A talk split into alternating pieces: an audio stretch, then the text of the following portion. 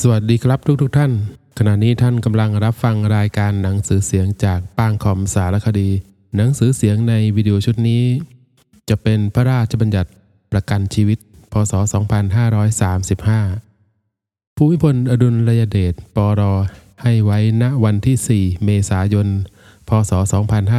2535 เป็นปีที่ 47 ในรัชกาลปัจจุบัน พระบาทสมเด็จพระปรมินทรมหาภูมิพลอดุลยเดช มีพระบรมราชโองการโปรดเกล้าให้ประกาศว่า โดยที่เป็นการสมควรปรับปรุงกฎหมายว่าด้วยการประกันชีวิต จึงทรงพระกรุณาโปรดเกล้าให้ตราพระราชบัญญัติขึ้นไว้ โดยคำแนะนำและยินยอมของสภานิติบัญญัติแห่งชาติทำหน้าที่รัฐสภาดังต่อไปนี้ มาตราหนึ่งพระราชบัญญัตินี้เรียกว่า พระราชบัญญัติประกันชีวิต พศ 2535 มาตราสองพระราชบัญญัตินี้ให้ใช้บังคับตั้งแต่วันถัดจากวันประกาศในราชกิจจานุเบกษาเป็นต้นไป มาตราสามให้ยกเลิกพระราชบัญญัติประกันชีวิต พศ 2510 มาตราสี่พระราชบัญญัตินี้มิให้ใช้บังคับแก่การประกอบธุรกิจประกันชีวิต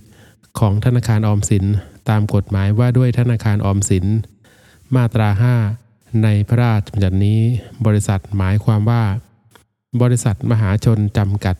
ที่ได้รับใบอนุญาตประกอบธุรกิจประกันชีวิต ตามพระราชบัญญัตินี้ และหมายความรวมถึง สาขาของบริษัทประกันชีวิตต่างประเทศ ที่ได้รับใบอนุญาตประกอบธุรกิจประกันชีวิตในราชอาณาจักรตามพระราชบัญญัตินี้ด้วย สำนักงานใหญ่หมายความรวมถึง สำนักงานสาขาของบริษัทประกันชีวิต ต่างประเทศที่ได้รับใบอนุญาตประกอบธุรกิจประกันชีวิตในราชอาณาจักรตามพระราชบัญญัตินี้ด้วย การประกอบธุรกิจประกันชีวิต หมายความรวมถึงการประกอบธุรกิจประกันต่อด้วย เงินกองทุน วงเล็บยกเลิก ตัวแทนประกันชีวิตหมายความว่า ผู้ซึ่งบริษัทมอบหมาย ให้ทำการชักชวน ให้บุคคลทำสัญญาประกันชีวิตกับบริษัท นายหน้าประกันชีวิตหมายความว่า ผู้ชี้ช่องหรือจัดการให้บุคคลทำสัญญาประกันชีวิตกับบริษัท โดยกระทำเพื่อบำเหน็จเนื่องจากการนั้น คณะกรรมการหมายความว่า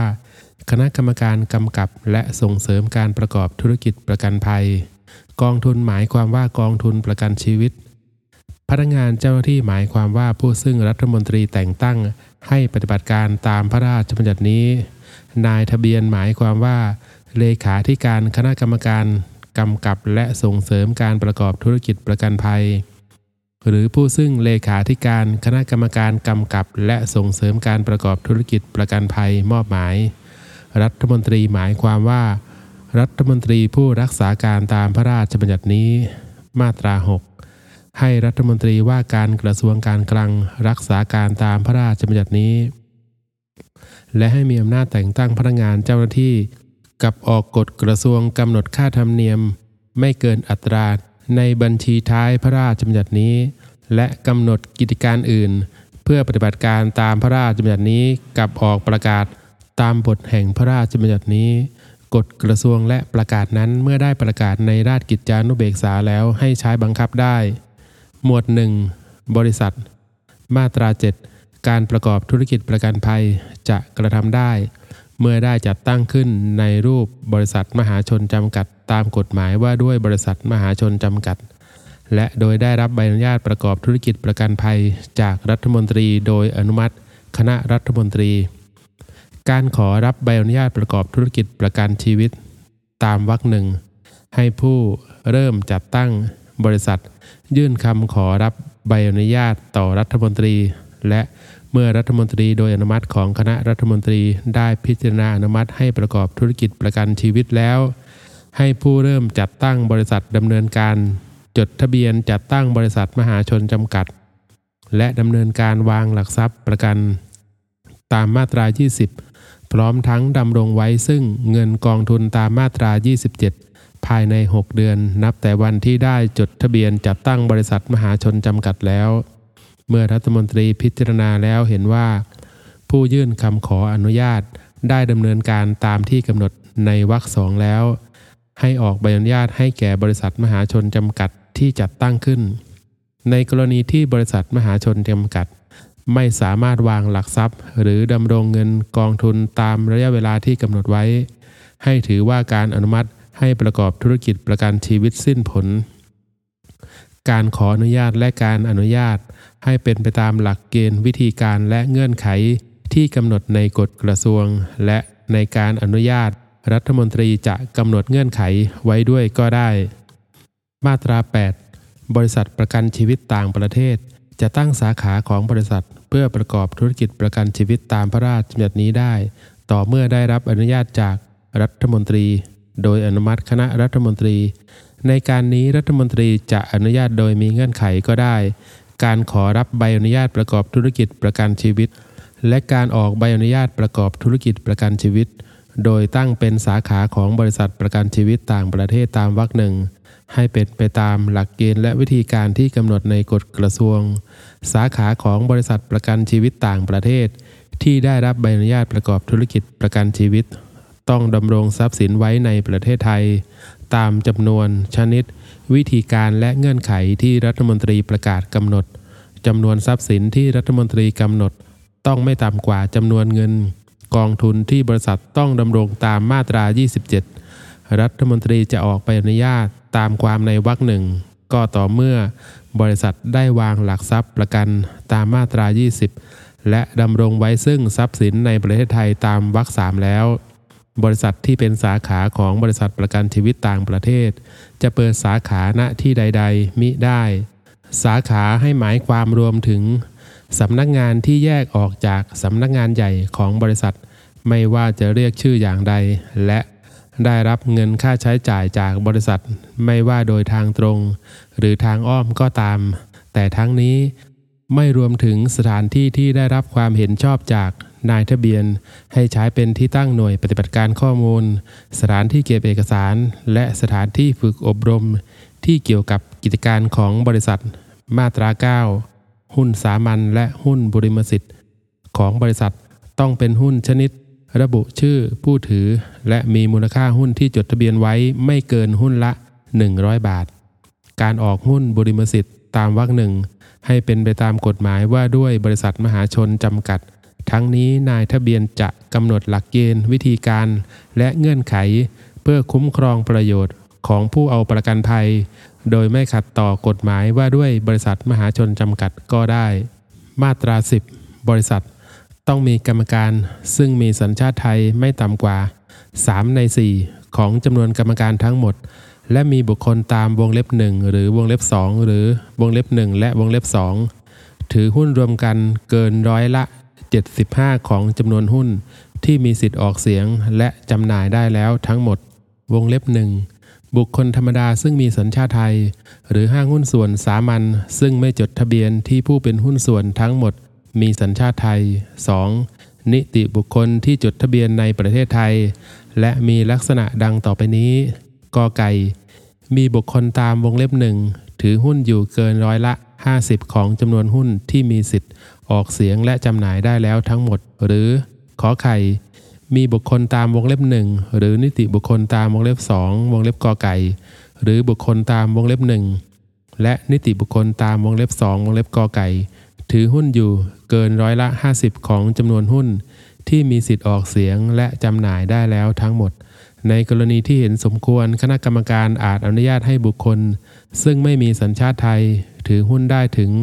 ร้อยละ 49 ของจำนวนหุ้นที่มีสิทธิ์ออกเสียง และจำหน่ายได้แล้วทั้งหมด และให้มีกรรมการเป็นบุคคลซึ่งไม่มีสัญชาติไทยได้เกินกว่า 1 ใน 4 แต่ไม่ถึงกึ่งหนึ่งของจำนวนกรรมการทั้งหมดได้ ทั้งนี้การพิจารณาอนุญาต ให้นำหลักเกณฑ์การถือหุ้นของบุคคลตามวรรคหนึ่งมาใช้บังคับโดยอนุโลมในกรณีที่บริษัทมีฐานะหรือการดำเนินการอยู่ในลักษณะอันอาจเป็นเหตุ ให้เกิดความเสียหายแก่ผู้เอาประกันภัยหรือประชาชน รัฐมนตรีโดยคำแนะนำของคณะกรรมการมีอำนาจผ่อนผัน ให้บริษัทมีผู้ถือหุ้น หรือกรรมการแตกต่างไปจากที่กำหนดตามวรรคสองได้ ในการผ่อนผันนั้น จะกำหนดหลักเกณฑ์หรือเงื่อนไขไว้ด้วยก็ได้ มาตรา 11 บุคคลใดได้หุ้นของบริษัทใดมา และการได้มานั้นเป็นเหตุให้จำนวนหุ้น หรือบุคคลผู้ถือหุ้นอยู่ เป็นไปโดยฝ่าฝืนมาตรา 10 และไม่ปฏิบัติตามมาตรา 12 บุคคลนั้น จะยกเอาการถือหุ้นในส่วนที่เกินจำนวนที่ถือไว้ ขึ้นใช้ยันต่อบริษัทนั้นมิได้ และบริษัทจะจ่ายเงินปันผล หรือเงินตอบแทนอื่นใด ให้แก่บุคคลนั้น หรือบุคคลนั้นออกเสียงลงคะแนนในที่ประชุมของผู้ถือหุ้นตามจำนวนหุ้นส่วนที่เกินมิได้ มาตรา 12 เพื่อประโยชน์ในการปฏิบัติ ตามมาตรา 10 และมาตรา 11 ให้บริษัทตรวจสอบ ทะเบียนผู้ถือหุ้นไม่น้อยกว่า 3 เดือนก่อนการประชุมผู้ถือหุ้นทุกคราว และแจ้งผลการตรวจสอบต่อนายทะเบียนตามรายการและภายในระยะเวลาที่นายทะเบียนกำหนด ในกรณีที่พบว่ามีจำนวนหุ้นที่ผู้ถือหุ้น ถือหุ้นโดยฝ่าฝืนมาตรา 10 ให้บริษัทแจ้งให้ผู้นั้นทราบภายใน 15 วัน นับแต่วันที่ตรวจพบ และให้ผู้นั้นดำเนินการแก้ไข ภายในหนึ่งเดือน นับแต่วันรับแจ้ง มาตรา 13 บทบัญญัติมาตรา 9 มาตรา 10 มาตรา 11 และมาตรา 12 มิให้นำมาใช้บังคับ แก่บริษัทที่เป็นสาขาของบริษัทประกันชีวิตต่างประเทศตามมาตรา 8 มาตรา 14 การโอนหรือรับโอนกิจการทั้งหมด หรือบางส่วน หรือการควบกันของบริษัท ให้กระทำได้เฉพาะกับบริษัทด้วยกันเท่านั้น ในกรณีที่บริษัทประสงค์จะโอน หรือรับโอนกิจการทั้งหมดหรือบางส่วน หรือควบกันตามวรรคหนึ่งให้คณะกรรมการบริษัทดังกล่าว รวมกันจัดทำโครงการแสดงรายละเอียด การดำเนินงานเสนอต่อคณะกรรมการ ทั้งนี้ในการให้ความเห็นชอบคณะกรรมการจะกำหนดเงื่อนไข อย่างหนึ่งอย่างใดตามที่เห็นควร เพื่อคุ้มครองประโยชน์ของผู้เอาประกันภัย หรือเพื่อความมั่นคงของการดำเนินกิจการของบริษัทด้วยก็ได้ มาตรา 14ทับหนึ่งการโอนกิจการทั้งหมดหรือบางส่วน เมื่อได้รับความเห็นชอบจากคณะกรรมการตามมาตรา 14วรรคสองแล้ว ให้ดำเนินการโอนกิจการได้ ทั้งนี้การโอนสิทธิ์เรียกร้องในการโอนกิจการ ไม่ต้องบอกกล่าวการโอนไปยังลูกหนี้ตามมาตรา 306 แห่งประมวลกฎหมายแพ่งและพาณิชย์ แต่ไม่กระทบกระเทือนสิทธิ์ของลูกหนี้ที่จะยก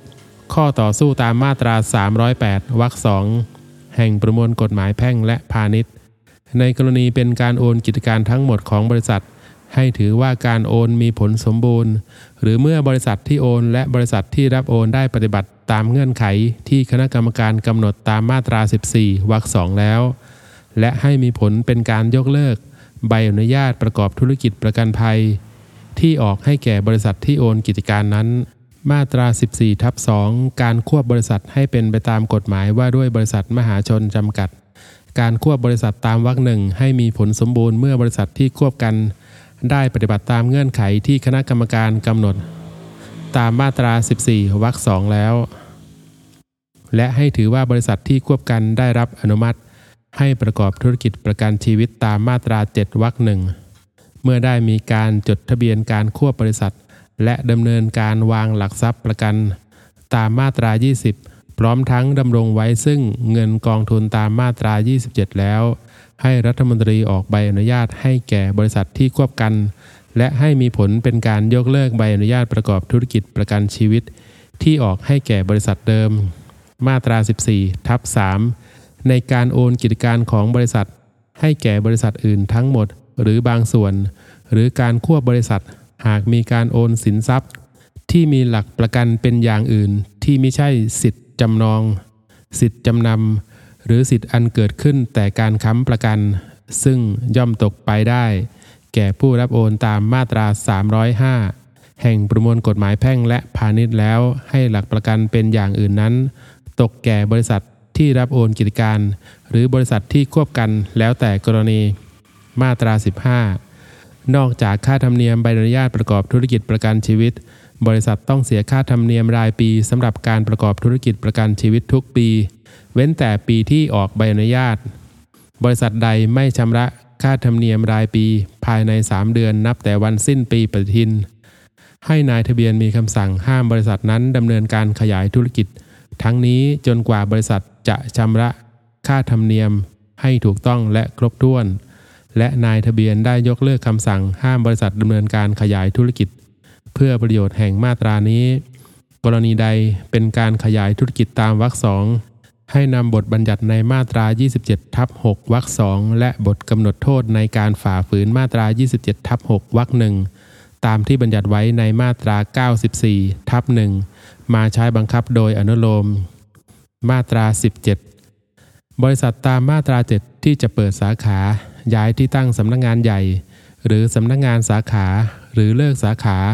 ต้องได้รับอนุญาตจากนายทะเบียน และให้นำบทบัญญัติในมาตรา 8วรรค6มาใช้บังคับโดยอนุโลม การขออนุญาตและการอนุญาต ให้เป็นไปตามหลักเกณฑ์วิธีการและเงื่อนไขที่คณะกรรมการประกาศกำหนด มาตรา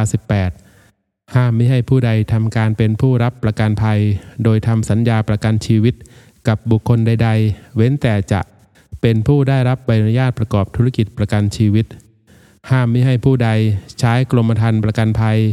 ของบริษัทซึ่งตนไม่มีสิทธิ์ใช้ตามพระราชบัญญัตินี้ มาตรา 19 ห้ามไม่ให้ผู้ใดใช้ชื่อหรือคำแสดงชื่อในธุรกิจว่า ประกันชีวิต หรือคำอื่นใดที่มีความหมายเช่นเดียวกัน นอกจากบุคคลดังต่อไปนี้ 1. บริษัท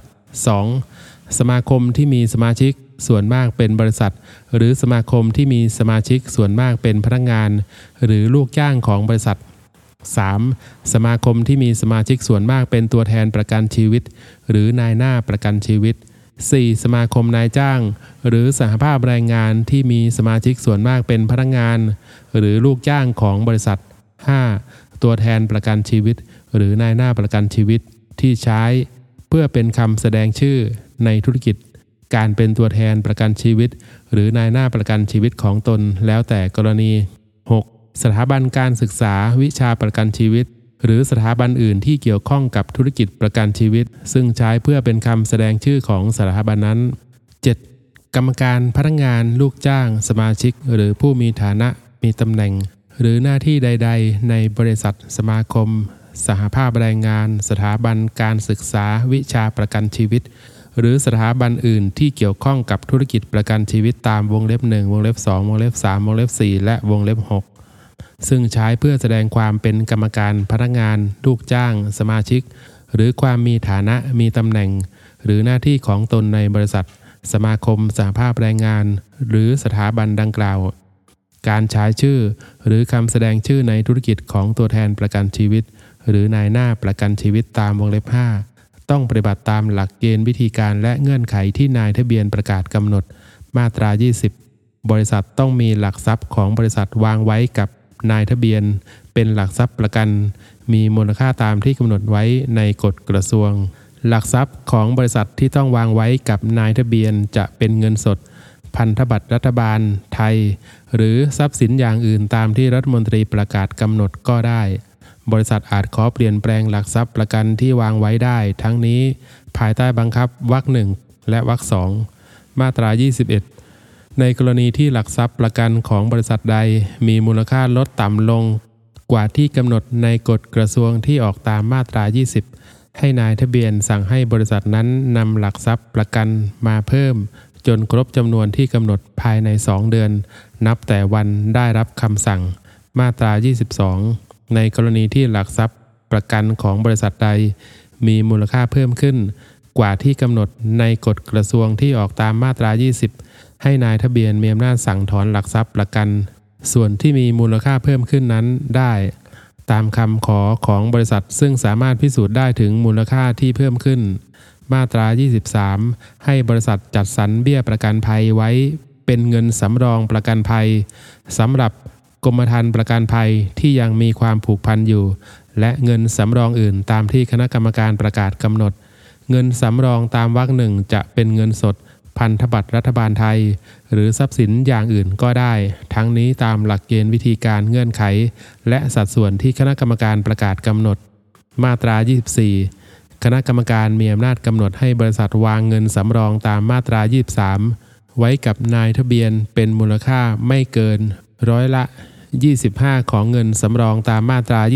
23 การวางเงินสำรองตามวรรคหนึ่งให้เป็นไปตามหลักเกณฑ์วิธีการและเงื่อนไข ที่คณะกรรมการประกาศกำหนด และให้นำบทบัญญัติในมาตรา 21 และมาตรา 22 มาใช้บังคับโดยอนุโลม มาตรา 25 ในกรณีที่หลักทรัพย์ประกันที่บริษัทวางไว้กับนายทะเบียนตามมาตรา 20 และเงินสำรองที่บริษัทวางไว้ กับนายทะเบียนตามมาตรา 24 เป็นทรัพย์สินที่การโอนหรือการได้มา ซึ่งทรัพย์สินนั้นจะต้องจดทะเบียนต่อพนักงานเจ้าที่ตามกฎหมาย หรือต้องกระทำต่อบุคคลอื่น ซึ่งเกี่ยวข้องกับการโอน หรือการได้มาซึ่งทรัพย์สินนั้น ให้นายทะเบียนมีหนังสือแจ้งให้พนักงานเจ้าหน้าที่ หรือบุคคลซึ่งเกี่ยวข้องนั้นทราบ และห้ามไม่ให้พนักงานเจ้าหน้าที่ หรือบุคคลซึ่งเกี่ยวข้องนั้น โอน หรือให้ไปซึ่งทรัพย์สินนั้นจนกว่านายทะเบียนจะมีหนังสือแจ้งการถอน หรือการเปลี่ยนแปลงทรัพย์สินนั้นมาตรา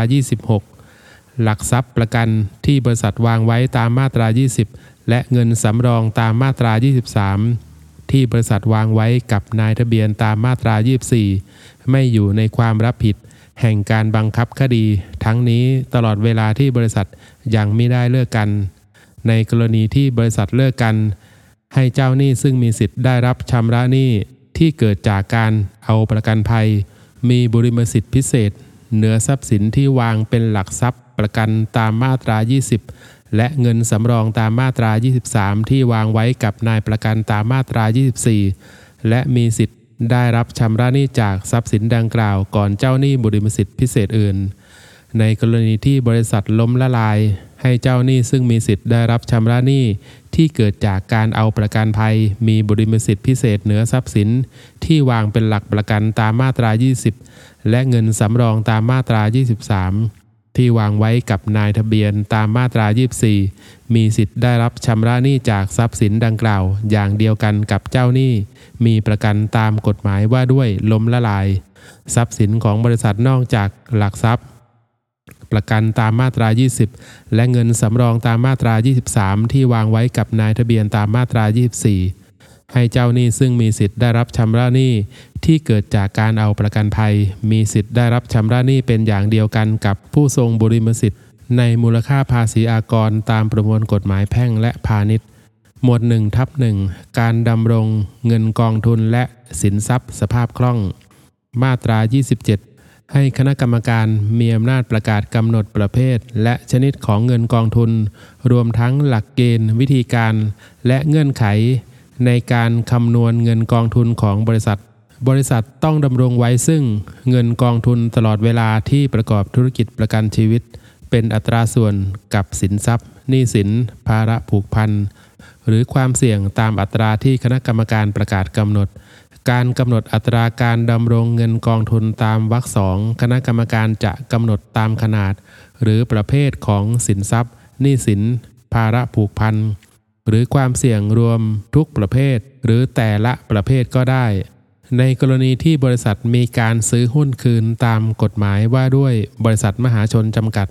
มีให้นับหุ้นที่ซื้อคืนนั้นเป็นส่วนหนึ่งของเงินกองทุน โดยให้หักเงินกองทุน ออกตามหลักเกณฑ์วิธีการและเงื่อนไขที่คณะกรรมการประกาศกำหนด ห้ามบริษัทนำเงินกองทุนไปใช้ก่อภาระผูกพัน ทั้งนี้ตามหลักเกณฑ์วิธีการและเงื่อนไขที่คณะกรรมการประกาศกำหนด มาตรา 27ทับหนึ่งบริษัทต้องดำรงสินทรัพย์ สภาพคล่องเป็นอัตราส่วนกับสินทรัพย์หนี้สิน ภาระผูกพัน หรือเงินสำรองตามมาตรา 23 ซึ่งต้องไม่ต่ำกว่าอัตราที่คณะกรรมการประกาศกำหนด การกำหนดอัตรา การดำรงสินทรัพย์ สภาพคล่องตามวรรคหนึ่งคณะกรรมการจะกำหนดแต่เพียงบางประการ หรือทุกประเภท หรือจะกำหนดอัตราส่วนของแต่ละประเภทในอัตราใดก็ได้ อัตราการดำรงสินทรัพย์สภาพคล่องที่คณะกรรมการกำหนดตามมาตรานี้ ถ้าเป็นการเพิ่มอัตราดังกล่าว ต้องประกาศล่วงหน้าก่อนวันใช้บังคับไม่น้อยกว่า 60 วัน มาตรา 27ทับ2 สินทรัพย์สภาพคล่องได้แก่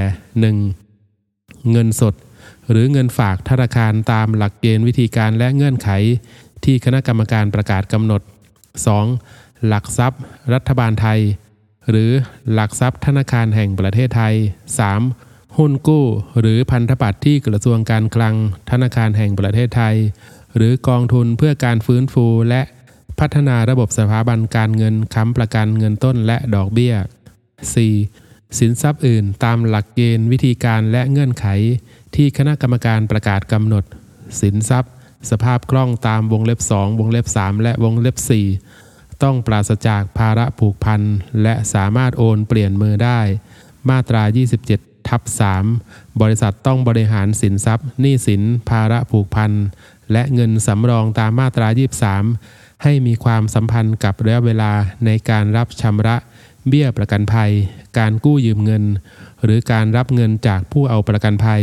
หรือประชาชนตามหลักเกณฑ์วิธีการ และเงื่อนไขที่คณะกรรมการประกาศกำหนด มาตรา 27 ทับ 4 ให้บริษัทจัดสรรสินทรัพย์ ไว้สำหรับหนี้สินและภาระผูกพันตามสัญญาประกันชีวิต ทั้งนี้ตามประเภทชนิด และสัดส่วนที่คณะกรรมการประกาศกำหนด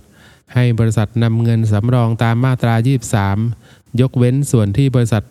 วางไว้กับนายทะเบียนตามมาตรา 24 และสินทรัพย์ตามวรรคหนึ่งฝากกับสถาบันการเงิน หรือดำเนินการอย่างอื่น ทั้งนี้ตามหลักเกณฑ์วิธีการ และเงื่อนไขที่คณะกรรมการประกาศกำหนด ห้ามบริษัทนำสินทรัพย์ตามวรรคสองไปใช้ก่อภาระผูกพันทั้งนี้ตามหลักเกณฑ์วิธีการและเงื่อนไขที่คณะกรรมการประกาศกำหนด มาตรา 27ทับ5 ให้บริษัทจัดทำรายงานการดำรง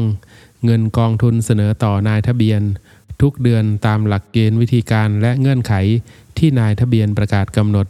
ในกรณีที่เงินกองทุนของบริษัทใด ลดลงต่ำกว่าเงินกองทุนที่ต้องดำรงไว้ตามมาตรา 27 วรรคสองให้บริษัทเสนอโครงการเพื่อแก้ไขฐานะเงินกองทุนภายใน 30 วัน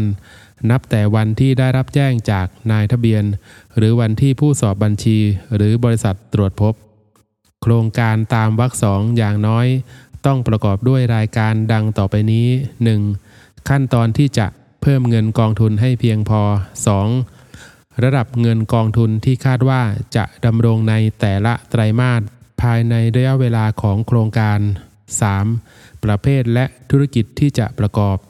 4. ระยะเวลาของโครงการซึ่งต้องไม่เกิน 1 ปี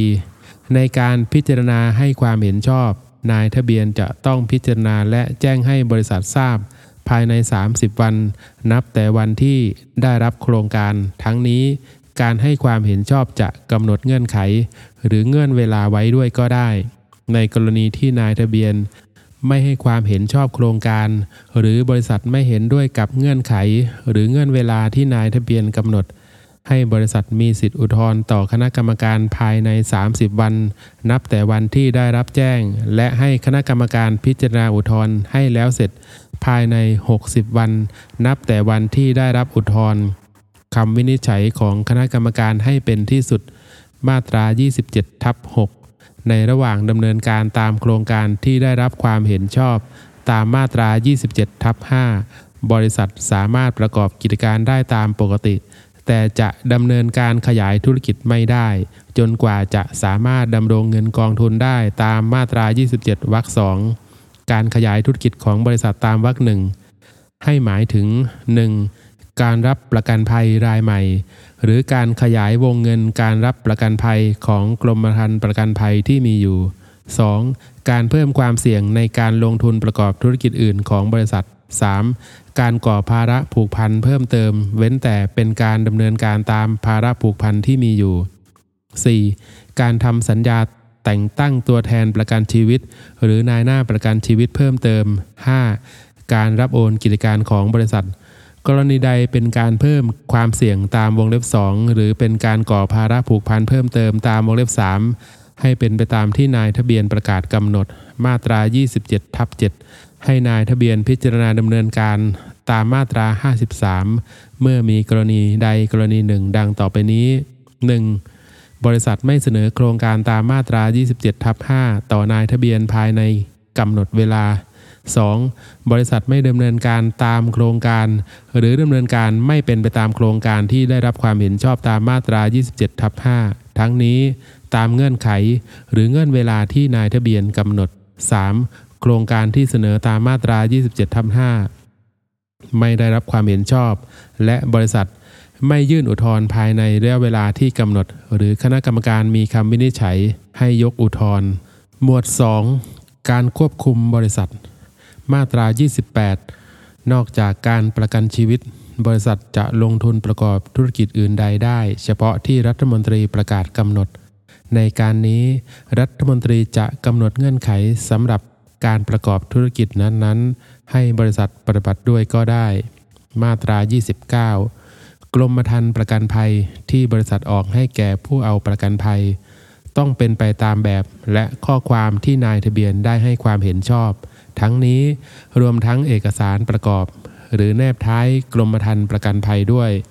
แบบและข้อความที่นายทะเบียนได้ให้ความเห็นชอบ ไว้แล้วตามวรรคหนึ่ง เมื่อนายทะเบียนเห็นสมควร หรือเมื่อบริษัทร้องขอ นายทะเบียนจะสั่งให้แก้ไขเปลี่ยนแปลงเพิ่มเติม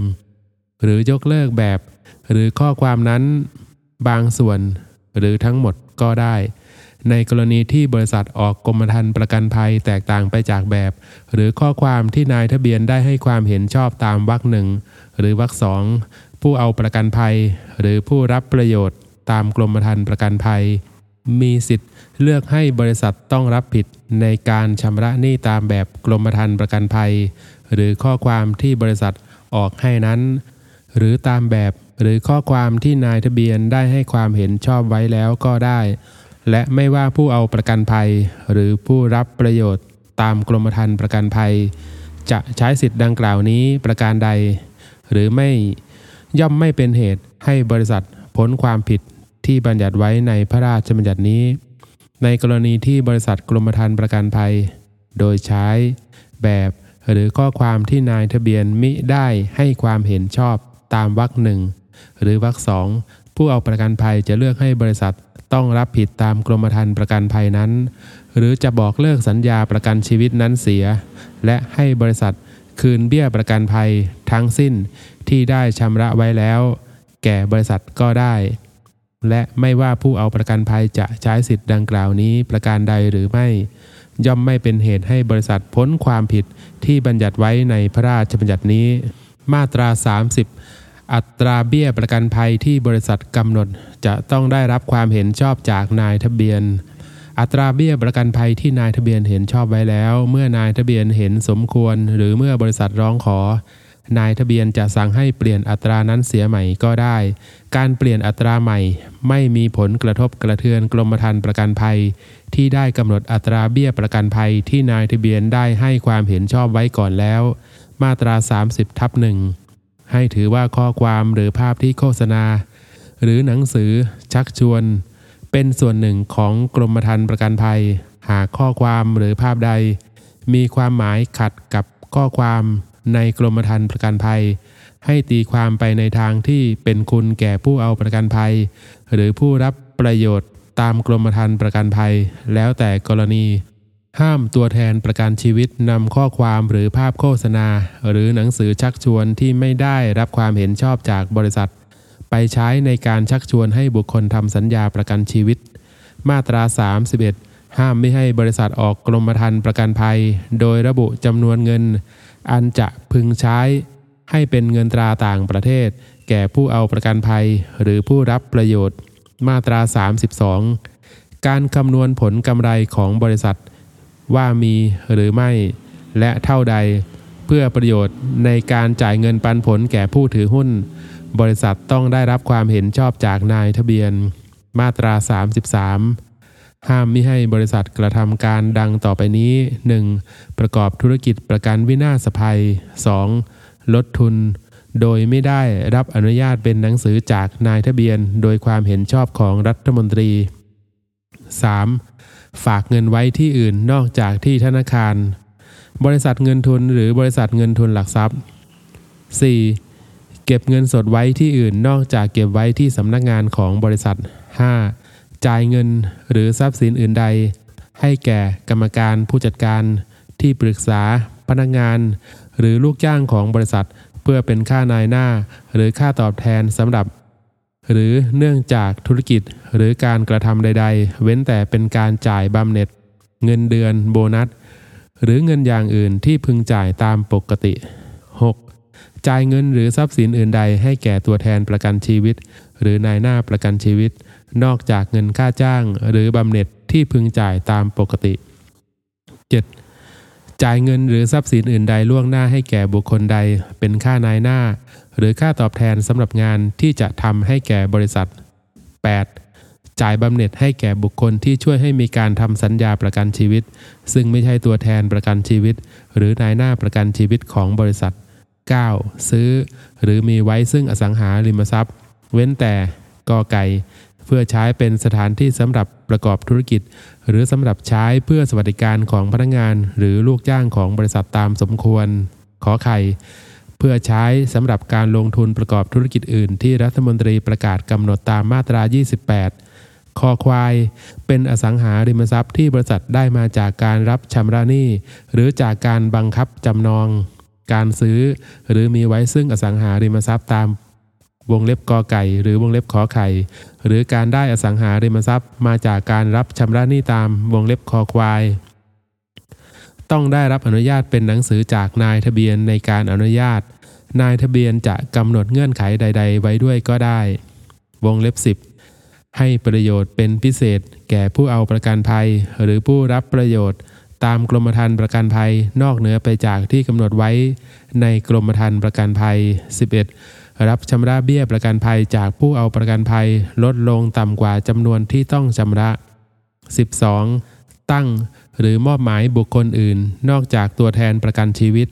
นายหน้าประกันชีวิต หรือพนักงานของบริษัท ซึ่งมีหน้าที่เกี่ยวกับการรับเงิน เป็นผู้รับชำระเบี้ยประกันภัย 13. ออกกรมธรรม์ประกันภัย โดยไม่มีลายมือชื่อของกรรมการผู้มีอำนาจผูกพันบริษัท และไม่ได้ประทับตราของบริษัท ตามที่ได้จดทะเบียนไว้ หรือไม่มีลายมือชื่อของผู้จัดการสาขาของบริษัทประกันชีวิต ต่างประเทศ ตามที่ระบุไว้ในใบอนุญาตประกอบธุรกิจประกันชีวิต และไม่ได้ประทับตราของบริษัทนั้นด้วย ถ้ามี 14. โฆษณาจูงใจอันเป็นเท็จ หรือเกินความจริงเกี่ยวกับบริษัท หรือธุรกิจประกันชีวิตของบริษัท 15. ตั้ง หรือมอบหมายบุคคลอื่น นอกจากตัวแทนประกันชีวิตของบริษัท ไปชักชวน ชี้ช่อง หรือจัดการให้บุคคลทำสัญญาประกันชีวิตกับบริษัท ทั้งนี้เว้นแต่เป็นการกระทำของกรรมการ พนักงาน หรือลูกจ้างของบริษัท ซึ่งกระทำการในนามบริษัทหรือ 16 ขาย หรือให้อสังหาริมทรัพย์ใด ๆ หรืออสังหาริมทรัพย์ที่มีมูลค่า รวมกันสูงกว่าที่นายทะเบียนกำหนดแก่กรรมการบริษัท หรือซื้อทรัพย์สินจากกรรมการบริษัท ทั้งนี้รวมถึงบุคคลที่เกี่ยวข้องกับกรรมการบริษัทตามที่คณะกรรมการประกาศกำหนด เว้นแต่จะได้รับความยินยอมจากคณะกรรมการบริษัท และได้รับความเห็นชอบจากนายทะเบียน มาตรา 34 บริษัทต้องจำหน่ายอสังหาริมทรัพย์ ที่ตกเป็นของบริษัทตามมาตรา 33 วงเล็บ 9 ในกรณีดังต่อไปนี้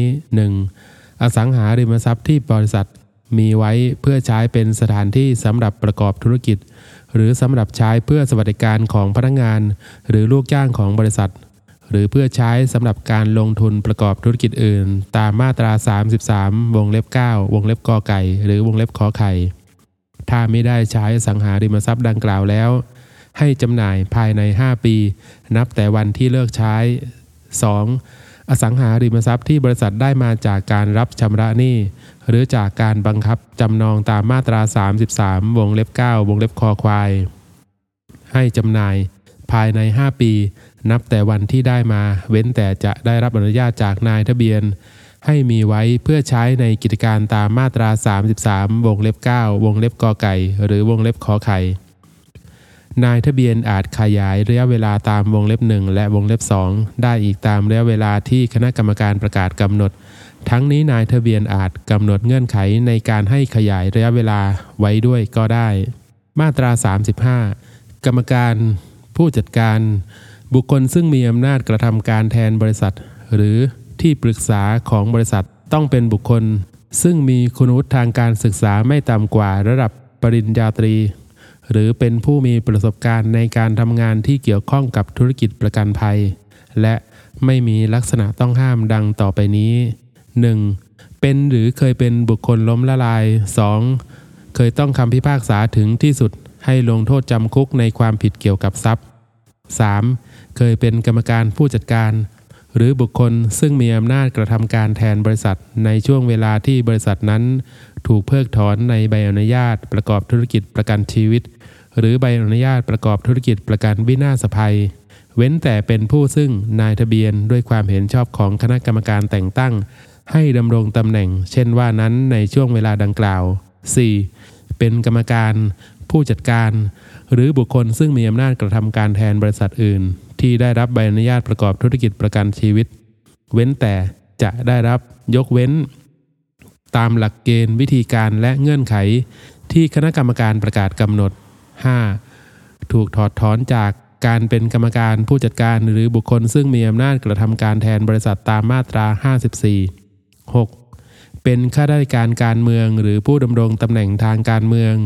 7. เป็นข้าราชการหรือพนักงานของสำนักงานคณะกรรมการกำกับ และส่งเสริมการประกอบธุรกิจประกันภัย ซึ่งมีหน้าที่เกี่ยวกับการควบคุมบริษัท เว้นแต่กรณีของบริษัทที่เป็นรัฐวิสาหกิจ หรือได้รับความเห็นชอบจากคณะกรรมการ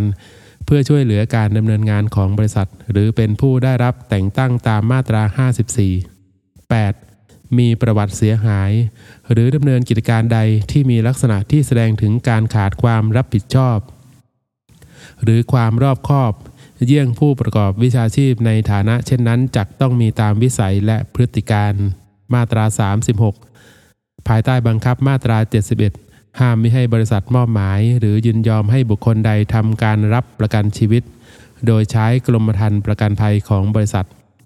ห้ามม่ให้บริษัทมอบหมาย หรือยินยอมให้บุคคลใดชดใช้ค่าสินไหมทดแทน ตามกรมธรรม์ประกันภัยบางส่วน หรือทั้งหมดนอกจากการประกันต่อ เว้นแต่จะได้รับอนุญาตจากนายทะเบียน มาตรา 37 ห้ามไม่ให้บริษัทประวิงการใช้เงินแก่ผู้เอาประกันภัย หรือผู้รับประโยชน์ตามกรมธรรม์ประกันภัย หรือประวิงการคืนเบี้ยประกันภัยที่ต้องจ่าย หรือคืนโดยไม่มีเหตุอันสมควร หรือจ่ายหรือคืนไปโดยไม่สุจริต การกระทำหรือการปฏิบัติใด ๆ ของบริษัท ที่จะถือว่าเป็นการฝ่าฝืนตามวรรคหนึ่ง ให้เป็นไปตามหลักเกณฑ์วิธีการและระยะเวลาที่รัฐมนตรีประกาศกำหนด มาตรา 37 ทับหนึ่งในกรณีที่มีการร้องเรียนเกี่ยวกับการประกันภัย การจ่ายค่าสินไหมทดแทน การชดใช้เงิน หรือประโยชน์อื่นใดตามกรมธรรม์ประกันภัย นายทะเบียนอาจจัดให้มีการพิจารณาข้อร้องเรียน และดำเนินการไกล่เกลี่ยได้ มาตรา 38 ภายใต้บังคับบทบัญญัติแห่งพระราชบัญญัตินี้ ให้คณะกรรมการมีอำนาจประกาศกำหนดหลักเกณฑ์วิธีการและเงื่อนไขใด ๆ ให้บริษัทปฏิบัติในเรื่องดังต่อไปนี้ได้ 1. การเก็บเบี้ยประกันภัย 2. การประเมินราคาทรัพย์สินและหนี้สินของบริษัท 3. การประกันต่อ 4. การจำแนกประเภทค่าใช้จ่าย 5. การกำหนดวิธีการออก และเสนอขายกรมธรรม์ประกันภัย อัตราเงินค่าเวรคืนกรมธรรม์ประกันภัย อัตรามูลค่าการใช้เงินสำเร็จตามกรมธรรม์ประกันภัย และอัตราขยายระยะเวลาการใช้เงินตามกรมธรรม์ประกันภัย และเงื่อนไขในการจ่ายเงินนั้น 6. การกำหนดอัตราค่าจ้าง หรือบำเหน็จสำหรับตัวแทนประกันชีวิต และนายหน้าประกันชีวิต 7. การกำหนดแบบขนาดตัวอักษรภาษาที่ใช้และข้อความของเอกสารแสดงการรับเงินของบริษัท 8. การให้กู้ยืมเงินโดยมีกรมธรรม์ประกันภัยเป็นประกัน 9. การแบ่งจ่ายคืนเงินปันผลให้แก่ผู้เอาประกันภัย 10. การกำหนดประเภทและอัตราอย่างสูงของค่าใช้จ่ายเกี่ยวกับการรับประกันภัย 11. การรับเงิน การจ่ายเงิน การตรวจสอบและการควบคุมภายใน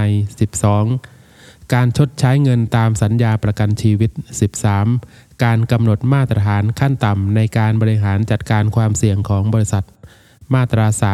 39 ในการติดต่อกับประชาชน บริษัทต้องเปิดทำการตามวันและเวลาที่นายทะเบียนประกาศกำหนด แต่ทั้งนี้บริษัทจะเปิดทำการเกินกว่าที่กำหนดก็ได้ มาตรา 40 ให้บริษัทจัดทำสมุดทะเบียนและสมุดบัญชี เกี่ยวกับธุรกิจของบริษัทตามแบบและรายการที่นายทะเบียนกำหนด เมื่อมีเหตุ จะต้องลงในสมุดทะเบียนและสมุดบัญชีของบริษัทเกี่ยวกับธุรกิจของบริษัท ให้บริษัทลงรายการที่เกี่ยวกับเหตุนั้นในสมุดทะเบียนและสมุดบัญชีเกี่ยวกับธุรกิจของบริษัท ทั้งนี้ไม่ช้ากว่า 7 วันนับแต่วันที่มีเหตุอันจะต้องลงรายการนั้นมาตรา 41 ให้บริษัทเก็บรักษาสมุดทะเบียนและสมุดบัญชีตามมาตรา 40 ไว้ที่สำนักงานของบริษัทไม่น้อยกว่า 10 ปี นับแต่วันที่ลงรายการครั้งสุดท้ายในสมุดทะเบียน หรือสมุดบัญชีนั้น หรือนับแต่วันที่บริษัทพ้นจากความรับผิด ตามรายการที่มีความรับผิดหลังสุด ทั้งนี้แล้วแต่อย่างใดจะยาวกว่ามาตรา 42 ผู้มีส่วนได้เสียจะขอตรวจดูสมุดทะเบียนตามมาตรา 40 เฉพาะรายการที่ตนเกี่ยวข้อง หรือจะขอให้บริษัท คัดสำเนารายการดังกล่าว โดยรับรองว่าถูกต้องด้วยก็ได้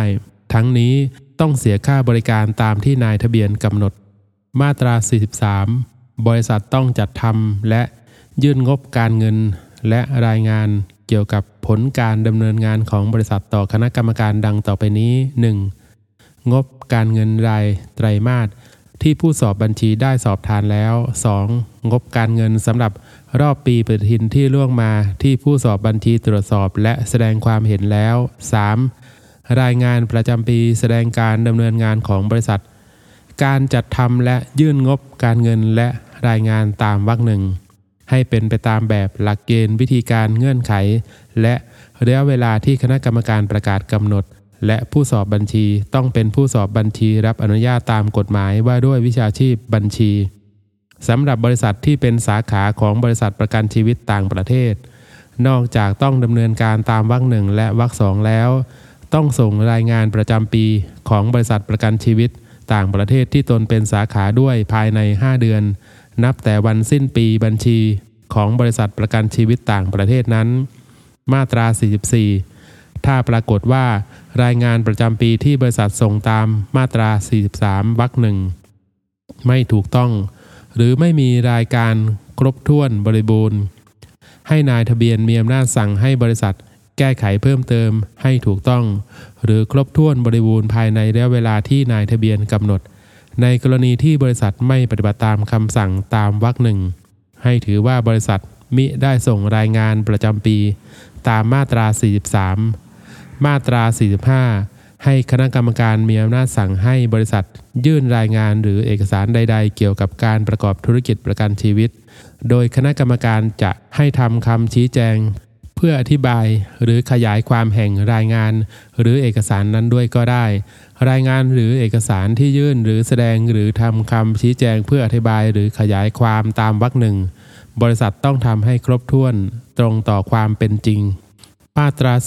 46 ให้บริษัท ประกาศรายการงบดุล และงบกำไรขาดทุนตามแบบที่คณะกรรมการกำหนด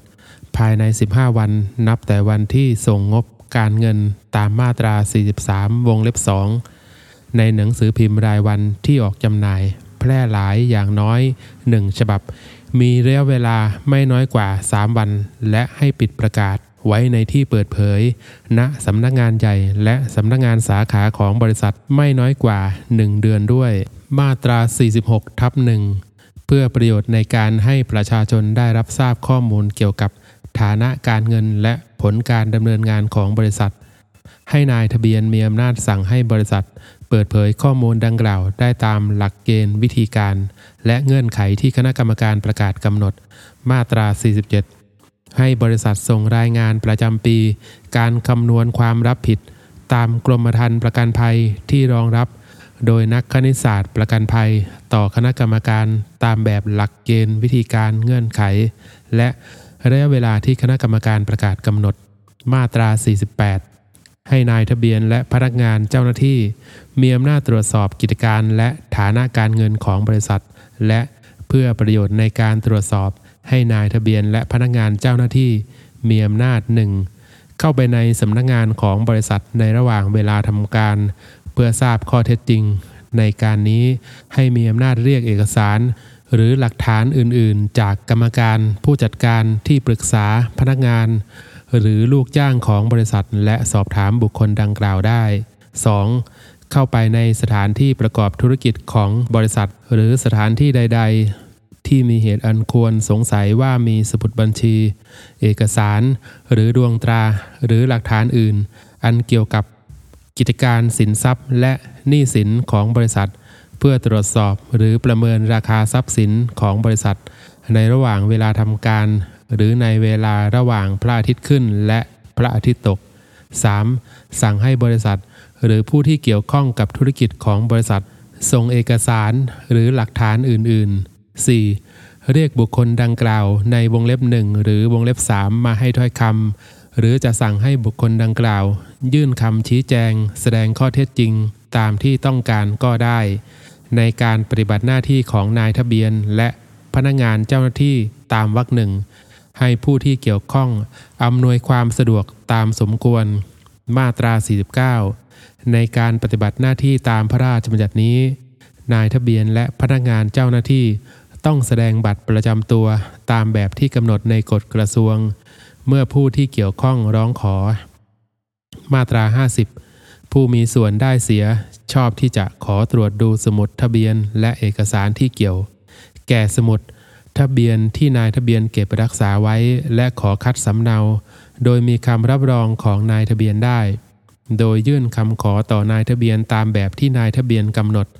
มาตรา 51 บริษัทใดประสงค์จะเลิกประกอบธุรกิจประกันชีวิต ให้ยื่นคำขออนุญาตต่อคณะกรรมการ เพื่อพิทักษ์ประโยชน์ของผู้เอาประกันภัย ผู้รับประโยชน์ตามกรมธรรม์ประกันภัย หรือผู้มีส่วนได้เสีย ให้คณะกรรมการมีอำนาจกำหนดหลักเกณฑ์ วิธีการเงื่อนไข และ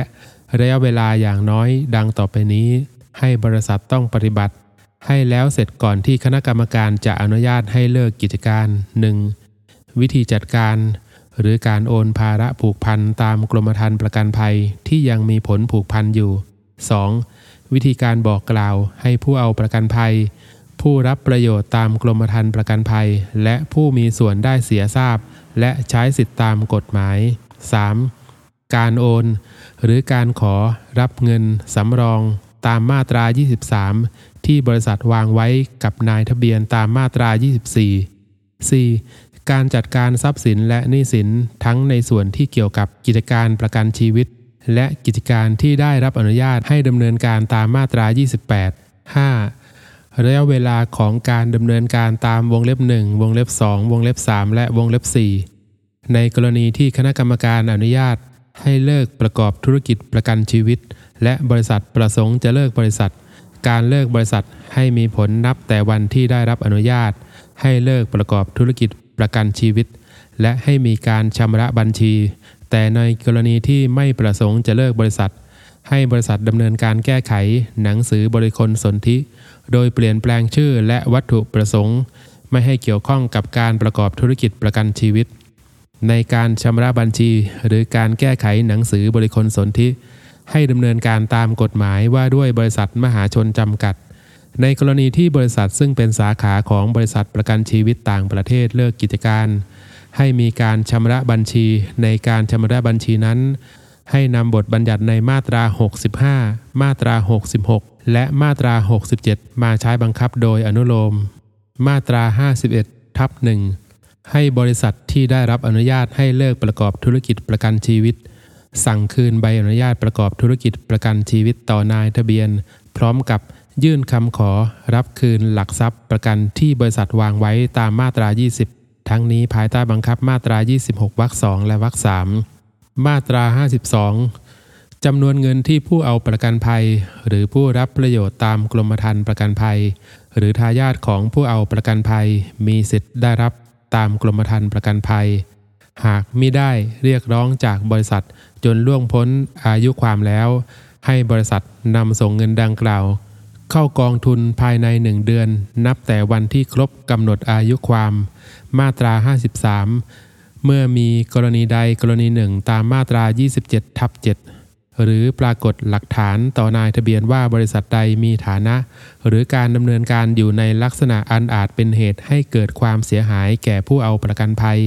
หรือประชาชน นายทะเบียนด้วยความเห็นชอบของคณะกรรมการ มีอำนาจสั่งให้บริษัทนั้นแก้ไขฐานะ หรือการดำเนินการดังกล่าวได้ภายในระยะเวลาที่นายทะเบียนกำหนด หรือสั่งให้เพิ่มทุน หรือลดทุน เพื่อให้เป็นไปตามมาตรา 27 วรรคสองก็ได้ ในกรณีที่บริษัทใดไม่เพิ่มทุน หรือลดทุนภายในกำหนดเวลาที่นายทะเบียนสั่งตามวรรคหนึ่ง ให้ถือว่าคำสั่งของนายทะเบียนเป็นมติที่ประชุม ผู้ถือหุ้น นับแต่วันที่ครบกำหนดตามเวลาคำสั่งของนายทะเบียนดังกล่าว ในกรณีที่มีความจำเป็นรีบด่วนที่จะต้องให้บริษัทใดเพิ่มทุน หรือลดทุน เพื่อให้บริษัทนั้นสามารถพยุงฐานะและการดำเนินการต่อไปได้ นายทะเบียนด้วยความเห็นชอบของคณะกรรมการ จะสั่งให้บริษัทเพิ่มทุน หรือลดทุนทันทีก็ได้ โดยให้ถือว่าคำสั่งของนายทะเบียนดังกล่าวเป็นมติที่ประชุมผู้ถือหุ้น ในการเพิ่มทุน หรือลดทุนตามวรรคสองหรือวรรคสามมิให้นำบทบัญญัติในมาตรา 136 วรรคสองวงเล็บ2มาตรา 139 และมาตรา 141 แห่งพระราชบัญญัติบริษัทมหาชนจำกัด พศ 2535 มาใช้บังคับ มาตรา 54 เมื่อปรากฏหลักฐานต่อนายทะเบียนว่า บริษัทใดมีฐานะ หรือการดำเนินการอยู่ในลักษณะอันอาจเป็นเหตุให้เกิดความเสียหายแก่ผู้เอาประกันภัย หรือประชาชน หรือกรรมการหรือบุคคลซึ่งรับผิดชอบในการดำเนินงานของบริษัทใด ไม่ปฏิบัติตามคำสั่งของนายทะเบียนตามมาตรา 53 นายทะเบียนมีอำนาจสั่งให้บริษัทนั้นถอดถอนกรรมการ หรือบุคคลซึ่งรับผิดชอบในการดำเนินงานของบริษัท ผู้เป็นต้นเหตุดังกล่าวออกจากตำแหน่งได้ ในกรณีที่นายทะเบียนสั่งถอดถอนบุคคลตามวรรคหนึ่งให้บริษัทนั้นแต่งตั้งบุคคลอื่น โดยความเห็นชอบจากนายทะเบียนเข้าดำรงตำแหน่งดังกล่าวแทนภายในหนึ่งเดือน นับแต่วันถอดถอน ในกรณีที่บริษัทใดไม่ถอดถอนบุคคลตามวรรคหนึ่งหรือถอดถอนแล้วไม่แต่งตั้งบุคคลอื่น เข้าดำรงตำแหน่งแทนตามวรรคสอง นายทะเบียนด้วยความเห็นชอบของรัฐมนตรี มีอำนาจสั่งถอดถอนบุคคลดังกล่าว หรือแต่งตั้งบุคคลใดบุคคลหนึ่ง หรือหลายคนไปดำรงตำแหน่งเป็นเวลาไม่เกิน 3 ปี และมิให้นำความในมาตรา 35 วงเล็บ 4 มาใช้บังคับ ให้ผู้ซึ่งนายทะเบียนแต่งตั้งตามวรรคสามได้รับค่าตอบแทนตามที่รัฐมนตรีกำหนด โดยให้จ่ายจากทรัพย์สินของบริษัทนั้น และในระหว่างเวลาที่บุคคลดังกล่าวดำรงตำแหน่งอยู่ ผู้ถือหุ้นของบริษัทจะมีมติเพิกถอน หรือเปลี่ยนแปลงคำสั่งของนายทะเบียนมิได้ บุคคลซึ่งถูกถอดถอนตามคำสั่งของนายทะเบียน จะเข้าไปเกี่ยวข้อง หรือดำเนินการใด ๆ ในบริษัทนั้นไม่ได้ ไม่ว่าโดยทางตรงและทางอ้อม ให้ถือว่าคำสั่งของนายทะเบียนที่ให้ถอดถอน หรือแต่งตั้งตามมาตรานี้เป็นมติของที่ประชุมผู้ถือหุ้น มาตรา 55 ในกรณีที่นายทะเบียนมีคำสั่งตามมาตรา 53 หรือมาตรา 54 แล้ว แต่ฐานะการเงินและการดำเนินงานของบริษัทก็ยังไม่ดีขึ้น รัฐมนตรีจะสั่งให้มีการควบคุมบริษัทนั้น หรือจะมีคำสั่งเพิกถอนใบอนุญาตประกอบธุรกิจของบริษัทนั้นเสียก็ได้ มาตรา 56เมื่อมีการควบคุมบริษัทใด ให้นายทะเบียนแจ้งคำสั่งนั้นไปยังบริษัท และให้ปิดคำสั่งนั้นไว้ในที่เปิดเผย ณสำนักงานของบริษัทนั้น กับทั้งประกาศในราชกิจจานุเบกษา และหนังสือพิมพ์รายวันที่ออกจำหน่าย ในท้องถิ่นที่สำนักงานใหญ่ของบริษัท ตั้งอยู่อย่างน้อยสองฉบับ มาตรา 57 เมื่อมีการควบคุมบริษัทใดให้รัฐมนตรี ตั้งคณะกรรมการควบคุมบริษัทนั้นประกอบด้วยประธานกรรมการหนึ่งคน และกรรมการอื่นอีกไม่น้อยกว่าสองคน คณะกรรมการมีอำนาจและหน้าที่ดำเนินกิจการของบริษัทนั้นได้ทุกประการ และให้ประธานกรรมการเป็นผู้แทนของบริษัทนั้น ทั้งนี้ไม่ให้นำความในมาตรา 35 วงเล็บ 4 มาใช้บังคับ ในกรณีที่ประธานกรรมการไม่อาจปฏิบัติหน้าที่ได้ ให้รัฐมนตรีแต่งตั้งกรรมการคนใดคนหนึ่งเป็นผู้ปฏิบัติหน้าที่แทน คณะกรรมการมีอำนาจมอบหมายให้กรรมการพนักงานและลูกจ้างของบริษัท ที่ถูกควบคุม หรือบุคคลใดบุคคลหนึ่ง หรือหลายคนปฏิบัติหน้าที่ใด ๆ ของบริษัทได้ การตั้งคณะกรรมการ และการแต่งตั้งกรรมการปฏิบัติหน้าที่แทนประธานกรรมการ ให้ประกาศในราชกิจจานุเบกษา มาตรา 58 เมื่อมีการควบคุมบริษัทใด ห้ามไม่ให้กรรมการและพนักงานของบริษัทดำเนินกิจการของบริษัทนั้น เว้นแต่จะได้รับมอบหมายจากคณะกรรมการควบคุมบริษัท มาตรา 59 เมื่อมีการควบคุมบริษัทใด ให้กรรมการพนักงานและลูกจ้างของบริษัทนั้น จัดการตามควร เพื่อปกป้องรักษาทรัพย์สินและประโยชน์ของบริษัทไว้ และรีบรายงานกิจการและมอบทรัพย์สิน พร้อมด้วยสมุดบัญชี เอกสารดวงตรา และสิ่งอื่นอันเกี่ยวกับกิจการและทรัพย์สินของบริษัทให้แก่คณะกรรมการควบคุมบริษัทนั้น โดยมิชักช้า